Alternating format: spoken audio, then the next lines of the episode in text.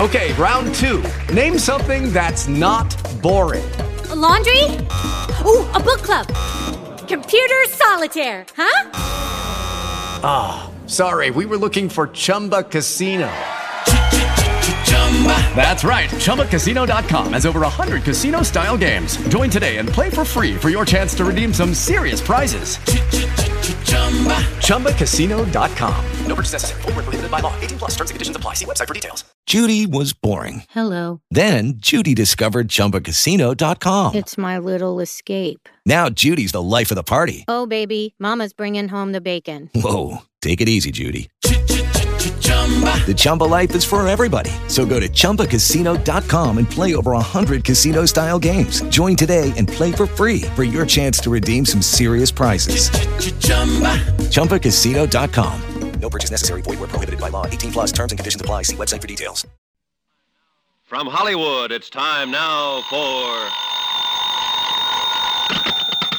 Johnny Dollar, Joe Restelli at Homicide, Johnny. I was out when you called. anything new on the Harvey Stone killing, Joe? Not a thing, but maybe we've already got all we need. Meaning Helen Barrett? We're still holding her. Joe, I don't think she did it. No? Oh, I know it all adds up to her, but we'll just call it a hunch. Hunches are fine, Johnny, but facts are better.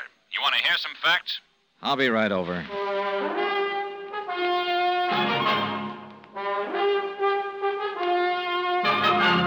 Tonight and every weekday night, Bob Bailey in the transcribed adventures of the man with the action packed expense account, America's fabulous freelance insurance investigator. Yours truly, Johnny Dollar.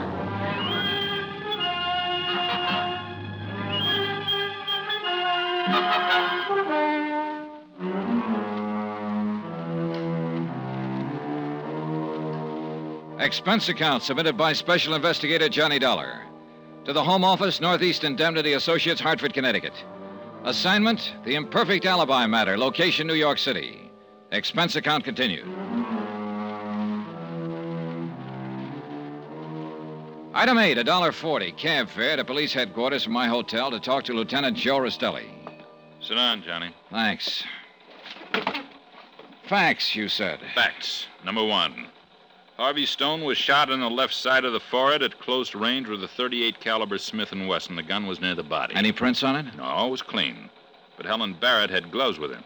Helen says she left Harvey's apartment and went to her own to pack up. They were going to elope. When she got back to his apartment, he was dead. So she told me, Johnny. I'd like to believe her, too. She seems like a pretty nice kid, but uh, But what? not enough facts in her favor. Who saw her leave Stone's apartment?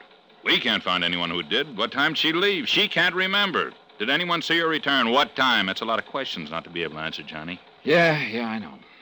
What was the time of death? Medical examiner figures it's somewhere between 11:30 and midnight. Well, Helen told me she thought it was about 11 when she left Harvey's apartment and about midnight when she returned. Yeah, about.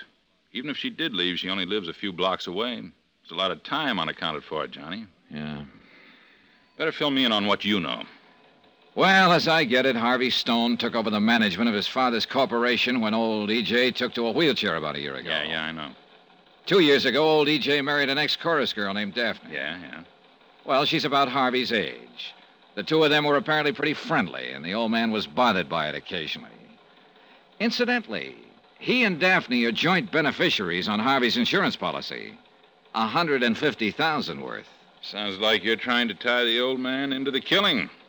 Be quite a stretch, Johnny, from his wheelchair up in Westchester County to Harvey's apartment on East 57. I know, but right now I'm more interested in Daphne. Oh? I told you last night I thought Dutch Krieger was mixed up in this. I went to his office afterward and spotted a picture of Daphne Stone on his wall. Inscription, All My Love. Signed, Daphne. You think Daphne got Dutch to do her and himself a favor, huh? That's a possibility, isn't it? Sure, sure, it's a possibility. Trouble is, there are all kinds of possibilities. Right now, I gotta stick with a probability. Helen Barrett. Uh huh. How are you doing on motive for her? Not good, not bad. We know there was some question as to whether they were going to be married or not. Helen says the hesitation was on her part. But suppose it was the other way around. Harvey decided not to go through with the marriage? Yeah. Getting cut out of the stone money would hurt some girls plenty. Maybe this was her way of getting even with him for breach of promise. You know, Joe, for a guy who loves facts, seems to me you're edging over into hunches, too. Well, I admit it isn't a closed case by a long shot. So let's get back to facts. Harvey was shot in the forehead with a 38 Smith & Wesson sometime between 11:30 and Excuse me. Restelli speaking. Who? What about? Oh, well, send him in. Somebody wants to see me about the killing. Oh? You Lieutenant Restelli? That's right. Your hand on the stone killing? Trying to. I want to talk to you about it. Sit down. Thank you. What's your name? Gentry? Alvin Gentry. So, what about the stone killing? I killed Harvey Stone. What? Let's have that again. I said, I killed Stone. I want to make a statement. Why did you kill him? Making a play for my girl. I didn't like it. Your girl. You mean Helen Barrett? Who? Helen Barrett, Harvey Stone's fiancée. No, I don't know her. I mean my girl, Doris, a hat check girl at Barney's. Well, go on, go on. Well, Stone was on the make for her. Every time he came in Barney's, he'd make a play for her. I told him to lay off, and he wouldn't. He asked her to go away with him. I went to his apartment. I killed him. How'd you kill him? I shot him. Where? I told you, in his apartment. mean, where did the bullet hit him? Oh, in the chest. What kind of gun did you use? 45 Colt. you do with the gun? I threw it in the river. Okay, Gentry, get out. What? I said, get out. But I told yeah, you. you told me all right. Now I'm telling you, get out.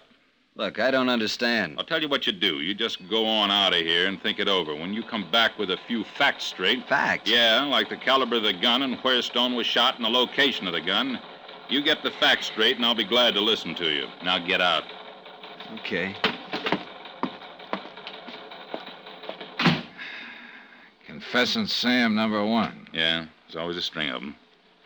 That's one reason we don't usually release the caliber of the gun to the papers to help weed out these confessing Sams. Wonder why they do it. Uh, a psychiatrist was explaining it to me once. Something to do with repressed feelings of guilt, I think he said. Next one will probably say he stabbed Harvey Stone with a letter opener. Yeah. Well, I'm going to run out and have a talk with Daphne. Stully speaking. What? Now, look, Mike, you take the statement, huh? Thanks. Well, I was wrong about the letter opener, Johnny. Oh? We got a guy now who claims he used a razor on Harvey, slit his throat from ear to ear. As I left, I spent about three minutes feeling sorry for Restelli and his crank confessions, but then I dropped that routine and started feeling sorry for my own problems. The case against Helen Barrett looked pretty bad, but I still kept thinking of Daphne Stone's picture in Dutch Krieger's office. Expense account item 9320, transportation to the Stone Estate in Westchester County. I was shown into the king size drawing room again to wait for Daphne. But then I saw a very interesting sight that wiped Daphne out of my mind for a moment. It was old E.J.'s wheelchair at the door to the solarium. And what was unusual about it was that it was empty. I edged toward the door, then I got a glimpse of E.J. puttering around his orchids. He spotted me, though, and hobbled quickly to his wheelchair. With an abrupt wave, he wheeled into the hall and out of sight. A couple of minutes later, in came Daphne. Hello, Johnny. Daphne, You said it was important that you talk to me, but I really don't feel much like talking after what's happened. I'm sure you understand. I think so. How's E.J. taking it? My husband is reacting as I suppose any father would who'd just lost his son. He's bewildered and hurt. You didn't tell me E.J. could navigate without his wheelchair. I saw him a minute ago inspecting his orchids. The wheelchair was parked near the door. I I didn't think it was important, Johnny. It's true he can be out of his chair for short periods, but it's rather uncomfortable for him. Out of his chair for how long? Not long enough to get into New York and back, if that's what you're wondering. Thanks. You told me it was E.J. who was opposed to Harvey's plans to marry Helen Barrett, but I found out that you were the one who was fighting it. I suppose it was foolish of me to pretend otherwise. I guess I just didn't want you to get any wrong ideas About what? about the reason I opposed it. What's the right idea? The name of Stone means something, Johnny. Dignity, tradition, breeding. I doubt if someone like Helen Barrett, an entertainer, nice as she is, could keep that tradition alive. Are you kidding? I'm completely serious. Something like this happened once before with Harvey's secretary, Martha Winters. And you stopped it just like you were trying to stop him from marrying Helen. I don't like the way you put that. I merely persuaded him to think of the family name. You know, you kill me, Daphne. What do you mean by that? This dose of blue blood you've picked up, aren't you a Daphne come lately yourself? How dare you? Save it. E.J. told me he lifted you out of a chorus line when he married you. Now, how about it? Yes, it's true. So, where do you get off I with this? don't suppose you'd ever understand this, Johnny. But there are chorus girls and chorus girls. This I know. I had to support my mother somehow. But all the while, I knew that life wasn't for me. And when I got a chance at this life, I took it. And since I married Edward, I've lived the way anyone with the name of Stone should live. I've put my past behind me. Even Dutch Krieger? Dutch, Yeah. Yeah, I saw your picture on his office wall. he was part of the past. It doesn't exist anymore. Isn't it kind of a coincidence he tried to worm his way into one of Harvey's business deals? I had nothing to do with it. And Harvey acted correctly in refusing to have anything to do with Dutch. I see. Then you opposed Harvey's marriage to Helen to protect the family name, huh? Just as I opposed the previous attachment to his secretary. Sure it wasn't because you didn't like the idea of competition? It's a. It's a pretty low thing to say under the circumstances. Well, just what are the circumstances? It's. It's very simple. I've lost someone who was very dear to me. Even though I was Harvey's stepmother, we were practically the same age. Sure. I know people talked about it, made crude jokes about it, but I didn't care. Because I found in Harvey something I'd never had in my life before Oh, what was that? a friend, Johnny. A real friend. I went back into the city. If I could only find somebody to establish the time period Helen had been away from Harvey's place. I went over to her apartment house, figuring there's always one tenant who knows everybody else's business. Five doorbells later, I found the one. Sure, I had to come in late, but I don't remember just what time. I was watching a program on the TV. There was this old man and woman with duck Yeah, hunting. yes, yes. Really, I, uh, what? You're sure it was Helen Barrett who came in? Well, I ought to be sure. She lives right under me. Besides, he was waiting for him. They had a talk. I couldn't quite hear what they were saying. She kept telling him to quiet down. Well, I mean, I well, I wasn't really paying any attention. It was No, no, of course not. You said he was waiting for her. Who do you mean? a friend of hers. At least he used to be. She used to go with him. Happen to remember his name? Sure, Gentry, Alvin Gentry. Alvin Gentry. It was Alvin Gentry who'd made the fake confession in Rostelli's office. At the time, there'd been nothing to tie him into the case, but now, according to Mrs. Carson, he was a friend of Helen's. My hunch about her innocence took a nosedive. Yeah, that confession he tried to make could be his way of trying to protect her. And that would add up to just one thing Helen was guilty after all.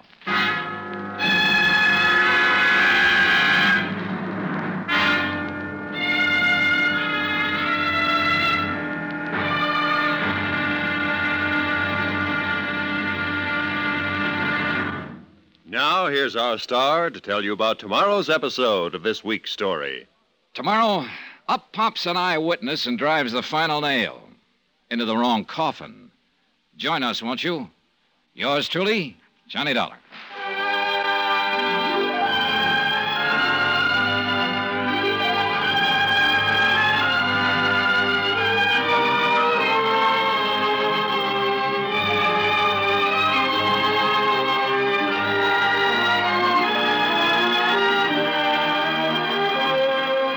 Yours truly, Johnny Dollar, starring Bob Bailey, is transcribed in Hollywood. Written by Robert Reif, it is produced and directed by Jack Johnstone. Be sure to join us tomorrow night, same time and station, for the next exciting episode of Yours truly, Johnny Dollar. Roy Rowan speaking.